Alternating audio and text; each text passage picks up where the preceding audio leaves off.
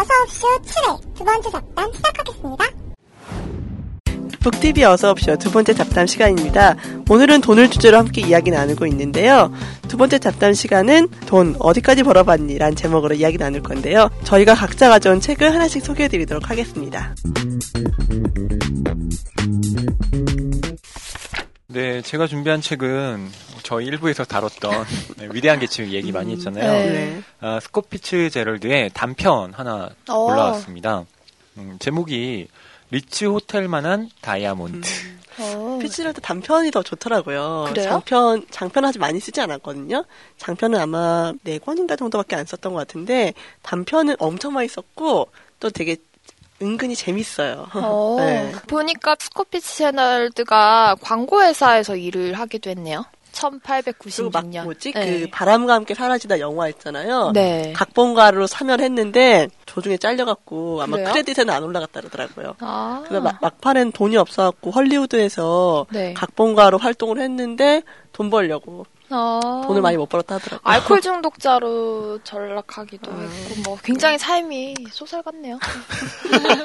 그렇죠. 뭐 젤다를 만나는 것부터가 네. 이미 지난 시간에 저희가 젤다에 대해서 굉장히 네. 많이 얘기를 어, 했었죠. 너무 많이 깠죠, 지금. 어, 전 그래서 무죄 사주팔자라고 했잖아요. 네. 차라리 젤다를 만나는 것보다 아유, 여자 없이 사는 게 나을 수 있겠다.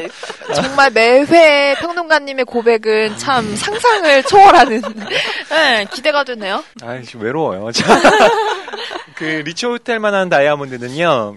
이게 제목이 리츠 칼튼 호텔만한 다이아몬드 라고 어. 번역이 되기도 했거든요. 실제로? 아니 두 개예요. 그러니까, 버- 그러니까 제목이 아까 제가 말, 말한 건 리츠 호텔만한 다이아몬드. 네. 그다음에 어. 또 다른 번역은 리츠 칼튼 호텔만한 다이아몬드. 아마 지원을 좀 칼튼이 받았나 붙었죠, 봐요. 아니 원래 이름도 리츠 칼튼이 맞는데 어. 번역본이 좀 다른데 음, 네. 예, 제가 읽은 건 피츠제럴드 단편선에 실려 있는 민음사 번역본을 읽었고요. 그다음에 또 다른 번역본으로는 그 벤자민 버튼의 시간은 거꾸로 간다. 그 영화로도 있죠. 저 그 영화 네. 너무 재밌게 봤어요. 어, 브래드 네. 피트. 브래드 피트. 아. 그 그- 애기 나중에 그 나이 시간이 거꾸로 먹잖아요 나이를. 음. 네. 그 소설집 안에 실린 그게 이제 표제인데요. 문학동네하고 그다음에 보물창고라는 아, 출판사에서 네. 나왔습니다. 예, 뭐 어느 쪽을 보셔도 상관없고요. 어, 피츠제럴드는 아까 뭐 우리가 많이 얘기를 했지만 그 160편 정도 단편을 썼는데 그 중에 뭐 수작도 있고 좀 음. 태작도 있고 해요. 근데 지금 제가 소개하는 건 어, 되게 재밌어요. 제목에서 딱 드러났죠. 제목이 리츠 호텔만한 다이아몬드. 그러니까 다이아몬드 크기가 얼마나 호텔만한 크게- 크기예요. 호텔 거의 와. 산만한 크기. 얼마나. 오, 어. 그거 갖고 있으면 세계 최고 부자. 아, 최고 부자. 어, 그럴 수 있죠. 그래서 이 다이아몬드 산인데요. 이 산의 주인으로 세계 최고 부자라고 할 수 있는 워싱턴 가의 그 비밀을 담고 있는 작품입니다. 그러니까 내용이 이런데요. 뭐냐면 어, 존이라는 그 주인공이 학교에서 퍼시라는 친구를 만나게 됩니다. 둘 다 남자예요. 퍼시라고 해서 또 여자라고 생각할지 모르겠는데 아, 남자입니다. 근데 퍼시가 뭐 이런 얘기를 해요. 이 세상에서 우리 아버지가 제일 부자야. 이게 초등학생들이 아니야. 몇 초딩이 살째로? 아닌데 초딩이 아닌데 이런 얘기를 해요. 그래서 어, 존이 이제 어 그렇구나 수긍을 하긴 하지만 이제 미심쩍죠. 아니 쟤 아버지가 뭐라고 사실 이 학교가 이제 되게 부유층 자녀들만 다니는 어, 학교거든요. 사립학교. 그 예, 사립학교 어. 그 미국의 학교가들이 그렇잖아요. 사립학교는 굉장히 네. 그 부유한 애들이 오기도 하잖아요. 어. 그래서 이제 초대를 해요 퍼시가. 음. 음, 우리 집에 한번 가볼래? 이래서 어. 데려갑니다. 근데 그 집에 가는 길이 거의 무슨 첩보 같은 거예요. 와. 중간에 무슨 간이역 같은 데 내려가지고 네. 마차를 또 타고 이동을 한 다음에 거기서 차가 대기하고 있어요. 그런 다음에 다시 또 저택으로 막 달려가가지고 와. 한데 막 차에 바퀴에 보석으로 다 장식이 돼 있고요. 네. 안에는 그 그냥 가죽도 아니야. 뭐 타조, 타조의 깃털 하나 하나를 뽑아 만든 오. 마치 그 시크릿 가든이 현빈 현빈, 어, 장인이. 한 땀 한. 땀. 어 그, 그런 그런 곳으로 다 세공된 예, 그런 집에서 이제 퍼시가 진짜로 사는 거예요. 음. 어. 그래서 이제 존이 퍼시한테 이렇게 얘기합니다. 자, 좀 읽어드릴게요. 퍼시, 네가 나가기 전에 사과하고 싶어. 이거 존이 하는 얘기예요. 네. 음. 왜? 네가 리츠 칼튼 호텔만한 다이아몬드가 있다고 말했을 때 의심했던 거. 퍼시가 미소 지었다. 네가 날 믿지 않을 거라고 생각했지. 너도 알겠지만 바로 저 산이야. 무슨 산? 이 성의 바닥에 있는 산. 산치고는 그다지 큰 게 아니지만 정상의 405cm의 자갈과 잔디를 제외하면 완전한 다이아몬드야. 1.6 제곱킬로미터의 결점이 전혀 없는 다이아몬드 한 개지. 내 말 듣는 거야? 말 좀 해봐. 말 좀 해보세요. 놀랍겠네. 말을 못하겠어요. 말좀 해보세요. 말 좀. 와, 어, 어, 이거 가지고 있으면 괜찮네요. 아, 진짜 장난 아니죠. 아니, 그왜 영화나 드라마 같은데 부자들이 엄청 많이 나오잖아요. 네. 제가 그래서 아 누가 과장 부자일까 라는 대로 네. 생각을 해본 적이 있어요. 네. 그쵸. 근데 시크릿 가든의 현빈은 물론 백화점 재벌이지만 그 우리나라 재벌이잖아요. 네. 근데 좀 전 세계적으로 시야를 넓히면 역시 미국 부자만 하는 게 없잖아. 그쵸. 자본주의에. 어. 네. 근데 따지고 보면 요즘에 개봉한 뭐 영화들을 놓고 본다면 음. 배트맨과 아이언맨 중에 네. 누가 누가 더 부자일까? 부자일까? 그것도 좀 어디 비교해본 사이트 보니까 음. 네. 그때 아이언맨이도 부자라고 나오던데요. 아 그래요? 네. 아이언맨 저택 어마어마하잖아요. 음, 네. 또 군수 산업을 네, 네. 담당하고 그 있으니까. 사업인데 돈이 또 많이 벌리거든요. 어, 그쵸. 그리고 배트맨 같은 경우는 마지막에 그 저기 다 재산을 빼내가죠. 어, 마지막에 보면 마지막에 그렇긴 한데 뭐 어, 느 쪽이든 간에 어, 이 뭐, 누군가가 다이아몬드가 산만한 다이아몬드가 있으면 산 전체가 다이아몬드인 거예요? 네 넘쳐나네요. 그걸 갖고 있는 거예요. 할 말이 없는데요, 거기에 대해서. 그 예전에 그 뭐, 뭐냐 그 간송 전영필 그, 아, 예. 그책 보면 우리나라 예전 부자들 뭐뭐 조선일보 사장님도 금광을 캐시다가 그 자본으로 네. 사업을 일구셨다고 하더라고요. 사실 방, 방시 일가. 예, 네. 그쵸. 그런 것처럼 뭐 다이아몬드니 철강이니 금이니 이렇게 땅 파서 그 장사하냐 뭐 이런 얘기 하는데 정말 그 시절에 막 땅을 파러 다닐 이유가 있었던 거예요. 그럼요. 네. 그 골드러시가 괜히 있었던 게 아니죠. 서양에만 네. 있는 게 아니고요. 우리나라에도 네. 예, 그게 있었어요. 황금 광 시대라 그래가지고 황금 광 시대, 어, 실 황금에 탐광. 미쳐 있는 시대였죠. 네. 어, 실제로 그걸 돈을 좀 번 사람들도 있고. 어, 그럼요, 있어요. 네. 진짜 저 옛날에 태어났으면 저도 좀 금 찾으러 아니, 다니고. 금 찾으러 다닌다고요? 어머 내 자리 밑에 금이 있네? 뭐 이런 가능한 않았을 텐데. 그럴까요? 네. 뭐 소설 얘기를 좀 더 하자면요. 네. 근데 이 집에 이제 원래 부자들은 다 비밀이 있잖아요. 예, 무시무시한 비밀이 있습니다. 그게 뭐냐면 이 세상에 그러니까 그런 다이아몬드의 존재가 알려지게 된다면 이건 뭐 국가가 뺏어갈 수도 있고요. 음. 그다음에 뭐 여러 침입에 시달릴 수도 있잖아요. 그래서 이걸 철저하게 비밀로 감춥니다. 어. 예.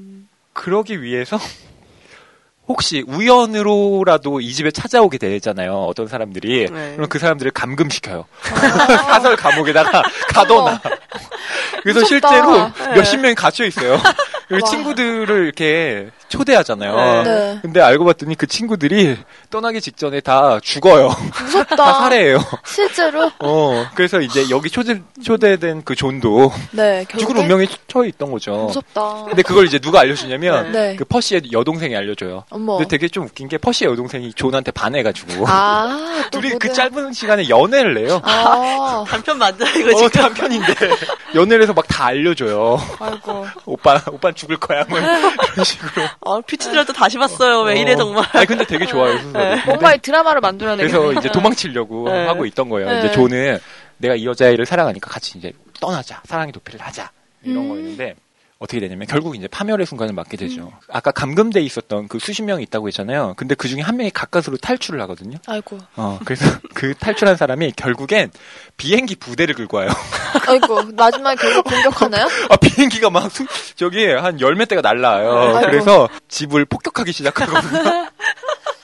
아, 이게, 아, 제가 뻥치는 게 아니고. 되게. 그 시절에 참 생각이 뭔가 어. 아이언맨의 장면과 굉장히 어. 겹치네요. 네. 아, 근데 더 웃겨. 진짜 더 아스트랄한 거 뭐냐면, 이 폭격을 하잖아요. 그 집이 네. 이제 끝장이 난 거예요. 네. 그, 원래 비행기 폭격을 막기 위해서 방공포도 설치하고 막 그랬거든요. 어. 다 부서지고, 막 흑인 노예들 다 죽고 막 그래요. 근데 제가 장면 하나를 읽어드릴게요. 이 집의 이제 주인, 브래덕 워싱턴, 그러니까 퍼시의 아버지인데, 이 퍼시의 아버지가 이상한 짓을 해요. 어머. 아, 제가 읽어드릴게요. 네. 거기 당신이시여. 그가 속사포처럼 단어를 내뱉었기 때문에 무슨 말인지 알아듣기 힘들었다. 그러니까 그는 바로 그이 집의 주인 브래덕 워싱턴이거든요. 존은 숨이 막힐 지경까지 귀를 기울이면서 그의 말을 띄엄띄엄 이해했다. 존은 차차 확신을 느끼기 시작했고 동시에 동맥을 타고 피가 빠르게 흐르기 시작했다. 브래덕 워싱턴은 신에게 뇌물을 제안하고 있었다. 그러니까 아까 거기 당신이요라고 했을 때 그 신한테 진짜 뇌물 거래하는 거예요. 그래서 그는 좀 더 구체적으로 이야기를 전개했다. 세상에서 가장 큰 다이아몬드를 신에게 바치겠노라고 했다. 그 보답으로 워싱턴은 아주 간단한 것 하나만 요구했다. 신이라면 너무나도 쉽게 해줄 수 있는 일이다. 바로 어제의 이 시간으로 돌려주고 계속 그 상태로만 있게 해주면 되는 것이다. 그러니 얼마나 간단한가. 대박이죠. 저는 진짜 제가 재밌네. 읽었던 소설 중에 신과 뇌물, 신과 거래라는 인간은 재밌네요, 피치제로. 이게 파우스트도 아니고 스케일이 네. 크셔. 장난 아니에요. 신한테 아니 그러니까 이건 거래, 그러니까 뇌물을 바치고 어, 이런 식으로 하겠다는 거죠. 근데 더 웃긴 건 신이 반응을 해요. 어, 갑자기 막 이렇게 하늘이 어두워지면서 천둥이 막 치고 재밌다. 어, 근데 이제 신은 결국엔 거부하죠. 어. 예, 그 제안을 거부합니다. 음. 그래서 이제 이 워싱턴 일가가 결국엔 몰락하게 돼요. 되게 권성직, 권선징악. 아스트랄하죠? 네. 근데 이게 어, 아 근데 저도 재밌네요. 보면서 진짜 깜짝 놀랐어요. 아, 저 위대한 개츠비 네. 아예 이그 피치제럴드만 생각하다가 네. 어 이런 식의 그 피치제럴드라니 네. 아 이 사람의 단편 세계는 정말 다채롭구나. 쓰다 쓰다 이제 160편을 쓰려다 보니. 어 근데 네. 어, 근데 진짜 재밌어요. 읽어보면 아, 꼭 아, 봐야겠네요. 네. 꼭 추천해드리고 아, 싶어요. 정말 피치드라드의 새로운 면모를 봤네요. 재밌네요. 어, 네. 그래서 이 절대적인 부라는 것이 결국엔 절대적인 재앙이 될 수도 있구나. 결국엔 자기의 부를 유지하기 위해서 사람들을 죽이고 그 다음에 감금시키고 이런 얘기잖아요. 그러면서 결국 그걸로 인해서 몰락하게 되고 그래서 아 나는 돈이 없지만 그만큼 죄를 지을 일도 지을- 없고. 어, 네, 그냥 지금의 삶이 좋네요. 그럴 수도 있겠다. 어, 은근히 또 위로가 되는 점이기도 하고요. 아, 리츠 칼튼만한 호텔 저 직접 찾아봤거든요. 어. 진짜 커요. 그래요? 근데 어, 그런 다이아몬드가 있으면 어, 어마어마하겠네요. 아, 근데 좀 가슴이 늘 불편할 것 같아요. 음. 저거 누가 알게 되지 않을까. 그쵸. 음, 해서. 그 타이타닉 보면 마지막에 늙은 할머니께서 정말 손만한 다이아를 바닷속으로 떨어뜨리잖아요. 전그 장면이 정말 저걸 날 주지. 그랬었는데. 아, 저라면 그 리치 칼트만한 다이아몬드 를 잘게 쪼개서 세 개 분산시켜 놓겠어요. 아, 시- 근데. 실제로 그렇게 해요. 그래요? 어, 그, 큰 다이아몬드는 어, 그거를 라듐? 라듐으로 이렇게. 쪼개가지고? 어, 난 그게 가능한지 네. 모르겠는데, 네. 그걸로 환원시켜서 막 은행에 저장하기도 하고, 근데 너무 많은 거예요. 다이아몬드가. 어, 이거 말고 다이아몬드 네. 또 있어. 그래가지고 오. 이제 그거 그렇게 해놨는데도 이것 자체를 쪼개기도 또 너무 힘드니까. 때문에. 네. 어. 그런 식으로 이제 해놓는데 뭐 이건 이 정도면 이게 만약에 이제 네. 다이아몬드가 시중에 네. 나가잖아요 이 정도의 양이 네. 그럼 세계는 공황 상태에 빠지는 거지 지구를 살 수 있겠는데, 그래서 이제 함부로 이걸 팔지도 못해요 그냥 갖고 있어야 되는 거야 상상 속의 어. 다이아몬드. 네, 재밌네요. 이건 뭐 쓰지도 못하고 참 재밌는 소설입니다. 어, 네. 돈이 너무 많은 것도 고생이네요. 적당히 네. 있었으면 좋겠어요. 네. 제가 오늘 소개할 책은 바베트의 만찬인데요. 덴마크의 소설가 이자크 디네슨이 쓴 짤막한 소설이에요. 되게 짧은 단편 소설이고요. 그 이자크 디네슨은 되게 고전적인 우아함하고 환상적인 분위기가 어우러진 매력적인 단편 소설을 많이 썼는데 이 책 바베트의 만찬도 되게 절제된 문장하고 되게 풍부한 상징으로 되게 우화 같은 이야기들이 되게 아름다워요. 노르웨이의 조그만 산골 마을에 시작을 해요. 마르티네랑 필리파라는 두 노처녀 할머니 자매가 살고 있거든요. 네, 이 자매의 아버지가 되게 독실한 목사였어요. 그래서 하나의 교파를 만들어서 마을 내에서 되게 존경받는 그 정신적 지도자죠. 아버지가 돌아가시고 난 다음에도 이 두 자매가 마을 사람들을 되게 정신적 공동체를 이끌면서 사람들과 함께 살고 있지만 아버지가 죽은 다음부터 신도수도 줄고 약간 사람들 사이에 반목도 생기고 사람들이 되게 좀 안타까워하고 있죠. 정신적으로 흔들리고 있는데 그래도 이 두 자매가 금욕적이고 경건하게 살아가는 사람들이거든요. 근데 어느 날 이 두 자매에게 바베트라는 낯선 프랑스 여자가 찾아와요. 바베트라는 사람은 프랑스 혁명 와중에서 오갈 데가 없어져서 그 떠돌다가 그 두 자매에게 왔는데 두 자매가 바베트를 받아들여서 바베트는 집에서 두 자매 집안일을 도와주면서 살게 돼요. 그러던 어느 날 1만 프랑짜리 복권이 당첨이 된 거예요. 어, 일반 프랑이- 얼마일까요? 얼마인가요? 아, 저 가치는 모르겠지만 굉장히 어마어마한 큰 돈이겠죠. 이 상지 사람들에게는. 만 프랑 네. 근데 사람들 그두 자매들은 그래서 바베트가 아 이 돈도 벌었으니까 자기 프랑스로 돌아가겠구나 생각을 하는데 바베트는 그러기 말고 그 아버지 두 자매의 아버지 목사의 100번째 생일 만찬을 자기 돈으로 차리게 해달라고 부탁을 해요. 완벽한 프랑스식으로 차려보겠다. 근데 이 두 자매는 일생을 되게 금욕적으로 살아거든요. 한 번도 맛있는 음식 같은 거 먹어보지 않고 그런 건 되게 사치스럽고 그런 프랑스 요리는 악마의 음식처럼 어, 사람들을 되게 정신을 타락시키고 진짜 맛있긴 하죠. 포아그라 뭐 이런 거. 네. 너무 맛있어요. 그런 게 먹어봤어요? 부럽다, 드실까? 나한 번, 난 들어보기만 했는데 먹어봤구나. 전 진짜 우와, 누가 대단하다. 보면 아니 진짜 저는 그리고 제 나름 블로거잖아요. 그러면 뭐 어디 레스토랑 네. 오픈하고 이러시면 불러주세요. 옆에 앉아서 그런 거 되게 열심히 막 사진 찍으면서 아, 푸아그라. 그게 그렇게 맛있어요, 근데? 근데 다 맛있어요 진짜. 아, 진짜 맛있구나. 네. 자매는 그래서 처음에는 막, 아, 이 프랑스식 만찬이 되게 악마의 음식처럼 영혼을 어지럽히고, 그래서 막 걱정을 막 하지만, 바베트가 하도 간곡하게 부탁을 하니까, 어쩔 수 없이 가- 받아들여줘요. 대신에 만찬에 초대된 마을 사람들에게 다짐을 받죠. 어떤 음식이 나와도 한마디도 하지 말자. 음 식에 대해 감탄을 하거나, 이게 되게 뭐, 이상한 요리가 나와도 이상한 소리 하지 말고 그냥 아무 말 없이 밥만 먹자. 근데 바베트가 거의 한 달 전부터 막 프랑스에서 식자재를 뭐 수입해오고 난리 난 거예요. 막 바다 거북이를 막 거북이를 막 데려오고 그러고 막. 계속 먹는 얘기만 엄청 많이. 거북이 스프. 예. 어, 최고 뭐 와인을 막 수입해오고 막 난리가 났어요. 와, 그 시절에 세상에. 예. 노르웨이 깡촌 마을에. 아이고.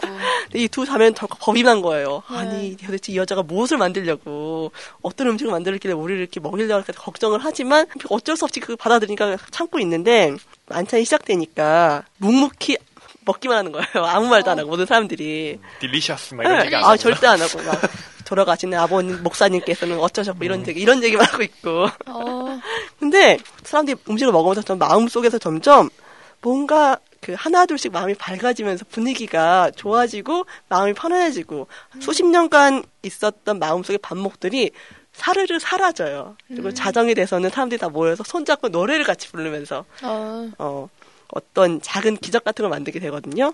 바베트는 이 한 번의 만찬에 1만 프랑을 다 써버린 거예요. 아이고. 예.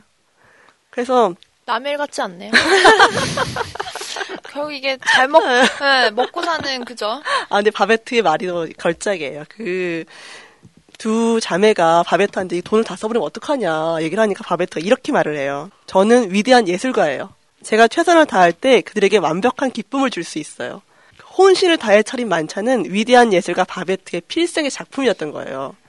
알고 보니까 바베트가 그 예전에 프랑스에 있을 때 굉장히 유명한 천재 요리사였어요. 아이고. 예. 근데 거기서 프랑스 혁명 때문에 쫓겨갖고 거의 뭐 맨몸으로 도망와서는 노르웨이에서 가장 되게 단순하게 살았던 거죠. 모든 거 버리고. 그래서 한 방에 모든 걸 다 써버리고 똑같이 살아요. 예전, 예전처럼. 어, 어, 저는 이렇게 못하겠지만 이렇게 돈 쓰는 것도 예술적으로 할 수 있겠다는 느낌이 드는 거죠.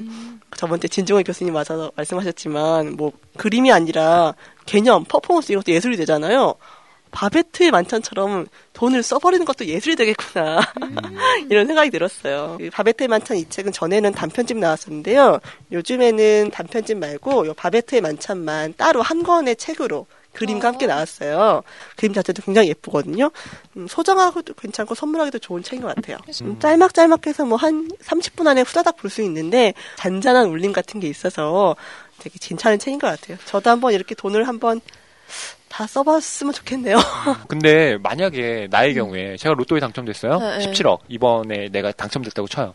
그래서 한 세금 떼고 10억 가까이 10억, 받았다고 네. 쳐봐요. 그걸 내가 우리 동네 사람들한테 한 번씩 쏘는 거야. 그냥. 괜찮다.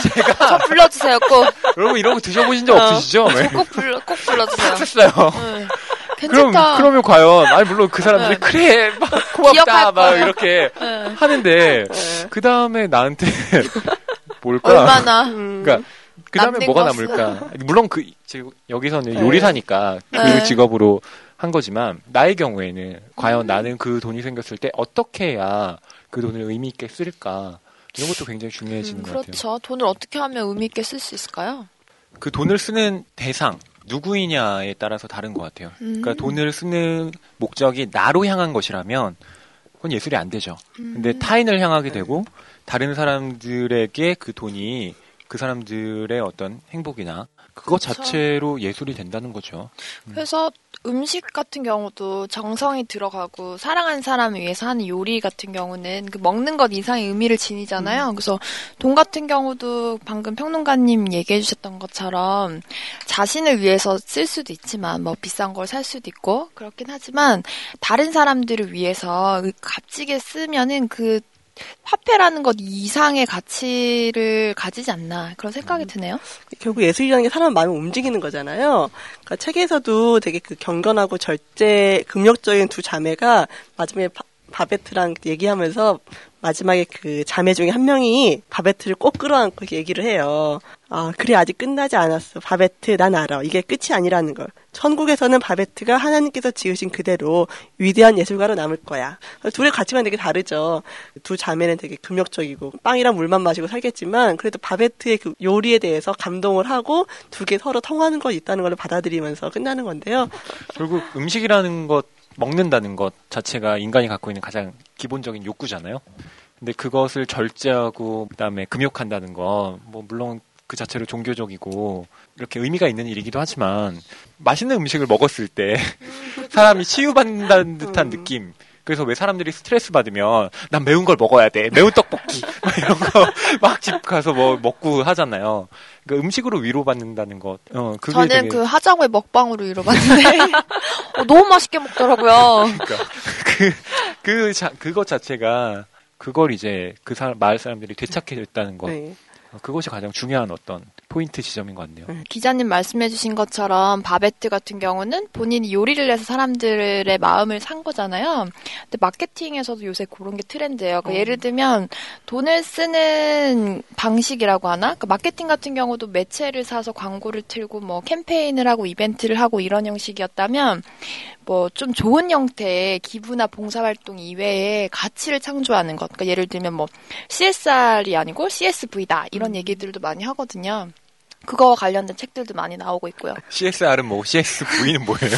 아마 CSR을 많이 들어보 셨을 텐데 Corporate Social Responsibility라고 해서 CSR 마케팅 뭐 이러면 뭐 기부를 하거나 아니면 뭐 봉사단, 뭐 기업 봉사단 이런 거 있잖아요. 그게 뭐 1차원적인 거였다면 CSV 같은 경우는 Create Shared Value라고 해서 공유 가치 창출 뭐 이런 얘기예요. 뭐 바베트 같은 경우는 음식으로 사람들을 막 움직이게 했다면 소비자들이 물건을 사게 만들 때 내가 이 물건을 삶에 있어서 다른 사람에게 좋은 가치를 전해주는 거예요. 예를 들면 뭐 탐스 같은 신발은 내가 이걸 하나를 사면은 하나는 못 사는 다른 나라 사람들에게 기부를 하기도 하고 뭐책 같은 경우도 그런 분들 있잖아요. 뭐 저작권 같은 경우를 좋은 아, 곳에 기부를 네. 한다거나 뭐 이런 형태의 것들도 있을 수 있고요.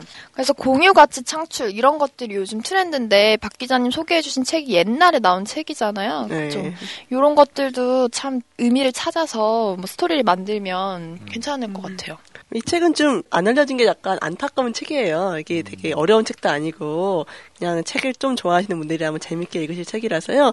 옛날에 나왔던 단편집들은 지금 단편집은 품절됐는데 이 책 한 권이라도 짤막한 이야기 하나라도 읽어보시면 좋을 것 같습니다. 네, 제가 오늘 가져온 책은요, 신간이고요. 세멘 파커스에서 나온 돈을 이기는 법이란 책입니다.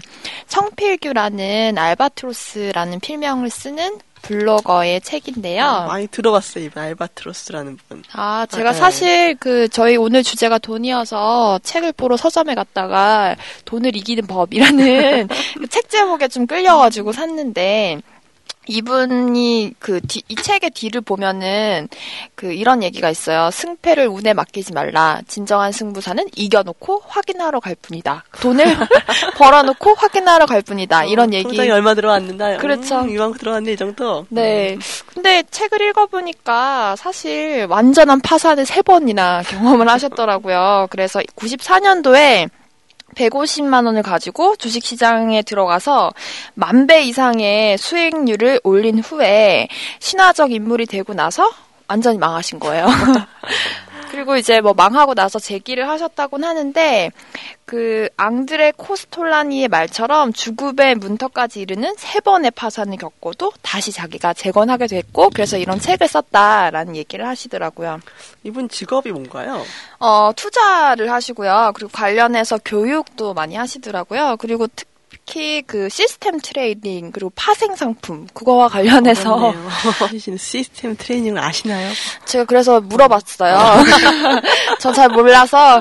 근데 이게 뭐냐면 사람이 계속 주식을 체크하기가 힘드니까 시스템으로 뭐 어, 이제 시장 상황이 얼마 정도 되면 컴퓨터가 시스템적으로 아. 물건을 사, 음. 이렇게 물건을 사고 팔고 이렇게 푸, 인풋 음. 아웃풋을 하게 하는 네. 들어보니까 그 수강 신청할 때 대학교 때 그 매크로 돌리는 그 학생들이 있어요. 아 네. 시스템 그 만들어서요? 공대, 어, 공대 친구들이 네. 프로그램에 능하잖아요. 네. 그러니까 수강 신청을 자동적으로 하게 네. 매크로. 아침에 일어나서 어. 신청할 때 근데 그렇게 하면 이제 불법이니까 네. 학교 측에서 제재 걸고 하는데 네. 그런 거랑 좀 비슷하네요. 바로, 바로 그겁니다. 그확 와닿네요. 그래서 아마 평론가님이 좀 아실만한 내용은 책 쪽에서 보면 뭐 손자병법을 인용하기도 해요. 뭐 질여풍 서여림, 침략 여화 부동 여산. 그러니까 달릴 때는 바람처럼 달리고 머물 때는 숲처럼 고요히 머물며 적을 칠 때는 불과 같이 치고 움직일 움직이지 않을 때는 산과 같이 한다. 그러면서 일단 돈을 버는 것은 전쟁과 같기 때문에 이기기 위해 이겨놓고 싸워라. 그리고 핵심 그 잘 알고 나서 실전을 경험해라 이런 얘기를 많이 하더라고요. 그러면서 우리 같은 이런 절대 다수의 투자자들은 실패할 수밖에 없는데 이것 또한 전쟁과 뭐 비슷하다. 네. 이게 보병일 뿐이다. 네, 저? 보병일 뿐이에요. 사실 전 아빠가 이런 분들 보면은 막 150만 원으로 증권으로 막 부자가 되는 것처럼 저한테 실제로 투자를 해보라고 대학 때 돈을 좀 몇백만 원 주셨어요. 몇백만 원씩이나? 근데 많이, 많이는 안 주시고, 음. 왜냐면 이런 분들 보면 뭐 100만 원, 200만 원으로 네. 시작해서 뭐 수십억 자산가가 되잖아요. 근데 저는 아름답게 잘 썼죠. 아, 저는 아 이것도 네. 이거 문학을 공부하긴 하지만 네. 제가 네. 약간 대학교 때 또 요런, 요런 책을 읽어 부자 아빠. 해가지고 네. 아 그게 여풍이 좀 남아 있어요. 네. 그래서 그 어, 뭡니까 증권사 가가지고 네. 주식 그걸? 어, 열고 아니 어. 그러니까 뭐 집에서 할 수 있는 home trading 네. system이 있더라고요. HTS. HTS. 네, 네. 그래서 그걸 개설하고 제가 그때 뭘 했냐면 10만 원을 딱 가지고 네. 돈이 없으니까 어. 저는 10만 원 가지고 그 당시에 조리독감이 유행이었거든요. 어. 그래서 제가 네. 그 야- 하림이라고 아, 알죠. 그왜 닭. 닭, 닭. 네. 어, 네. 그러니까 저, 제 생각에는 이제 알량한 생각은 뭐였냐면 아, 지금 조리독감이 불고 있지만, 아, 우리나라가 굉장히 닭 좋아하잖아요. 그래서, 아, 이거 어차피 오르겠지? 라고 생각하고 그 떨어져 있을 때 음. 샀거든요. 어. 그, 그래서 나중에 그냥 보지도 않고 한 3개월 있다가 딱 봤는데 진짜로 올라 있던 거예요. 그쵸. 오, 그래서 그냥 다시 팔고 이제 말았거든요. 네. 아, 그래서 한, 가지고 계셨어야 되는데. 근데 이제 저는 뭐 그걸로 벌 생각은 없었고, 그냥 아. 한번 해보고 싶었어요. 아. 어떤 건지. 어. 저는 대학 때 뭐 메가스터디 네이버 이런 거 가지고 있었거든요. 어, 그래요? 네, 그거 가지고 오, 있었으면 지금 네. 네, 괜찮았을 텐데. 음, 근데 그거에 너무 신경 쓰게 되면, 네. 안 좀, 좋죠. 아, 네. 제 인생이 망가질 거더라고요. 맞아요. 그래서 안 되겠다. 네. 맨날 이거 주식시장을 뭔가 확인하고 그 다음에. 네. 그렇게 되더라고요. 그래서 이 저자 성필규님 같은 경우는 대학 때 서강대를 다니실 때 삼성전자를 사셨대요. 음. 그럼에도 불구하고 돈을 좀 잃고 뭐 이런 얘기도 많이 하는데 그 주식 투자나 이런 데 있어서 중요한 것은 때를 아는 것이 중요하고 또 실패를 해도 어려움을 견디는 게 중요하다 이런 되게 뻔한 얘기를 많이 하시더라고요. 근데 이제 이런 얘기들보다 제가 공감이 많이 됐던 부분은 투자와 다이어트가 비슷하다라는 얘기를 해요. 독하게 해야 된다? 네, 맞아요? 독하기도 해야 되고 사실 그 거래와 그 시스템을 로 맨날 주식을 하다 보니까 건강이 상하셨대요. 아, 그래서 아 이러다 안 되겠다 싶어가지고 운동하면서 다이어트를 하면서 아 이 다이어트와 투자가 비슷하다고 했는데요. 그 첫 번째가 투자와 다이어트와 공통점은 책이 무척 많다는 거래요. 그리고 그 많은 책을 다 읽어도 실행이 잘 되지 않는다는 점. 그리고 간혹 다이어트에 성공한 사람들이 책을 내지만 이 사람들이 또 시간이 지나 보면은 연예인들도 그 평이한 몸매로 돌아와 있다는 그런 게 투자 와 비슷하다고 하더라고요. 그 생각 그러니까 그걸 얘기를 들으니까 무슨 네. 생각이 떠올랐냐면 아 그러면 투자랑 다이어트랑 공부랑 네. 아, 다 비슷하네. 공부에 대한 엄청 책 많이 나와 있고 그다음에 성공한 사람 소수고 공부가 제일 쉬웠어요. 어, 말도 안 되지. 거죠.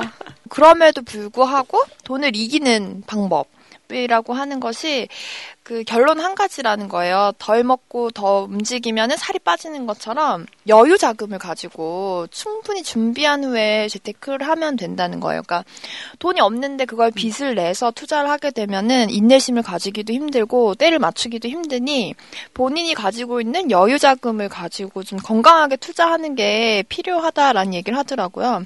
다이어트도 마찬가지인 게 계속 쉬운 방법, 예를 들면 뭐 약을 먹 거나 수술이나 뭐 이런 방법 찾으면 단기적으로는 혜택을 볼 수- 누릴 수 있겠지만 그게 장기적으로 가기도 힘들고 그 자산을 지키기도 힘들고 그러다 보니까 돈을 버는 방법도 다이어트나 다른 뭐 공부라든지 방법과 맞물려 있는 것 같아요.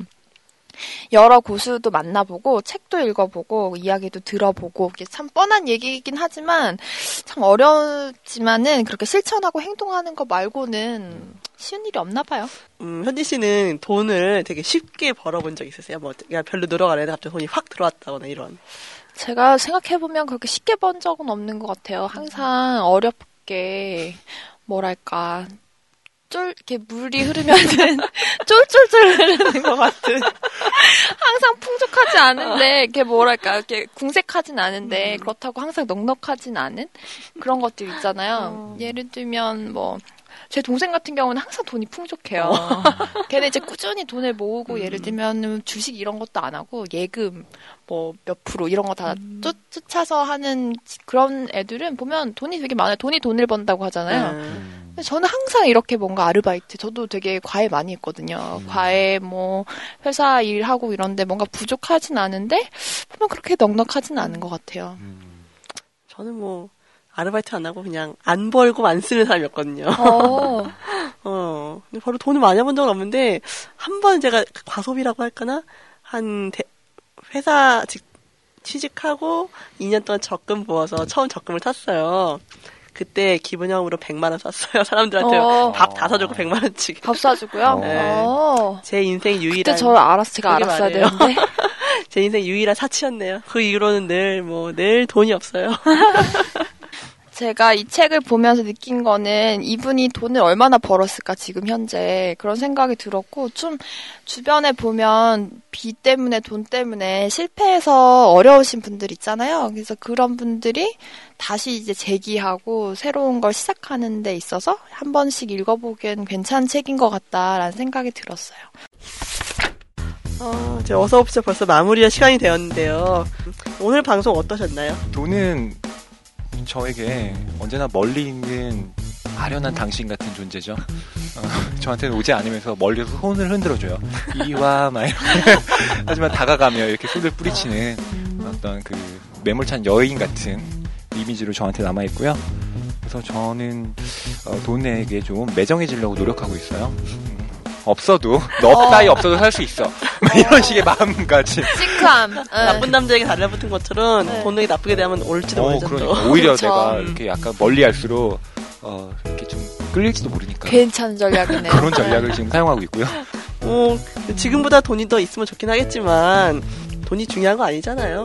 오늘 어서 없이 방송을 통해서 소개된 책들을 보시고서 돈에 대해서 한번 생각해 보시는 기회가 되면은 저희로서는 그걸로 만족할 것 같고요. 이것으로 어서 옵션 7회 돈 얼마까지 벌어봤니 이야기를 마치도록 하겠습니다. 다음 주 역시 더 나은 모습, 더 풍성한 이야기로 만나뵙도록 하겠습니다. 다음 주에 봬요.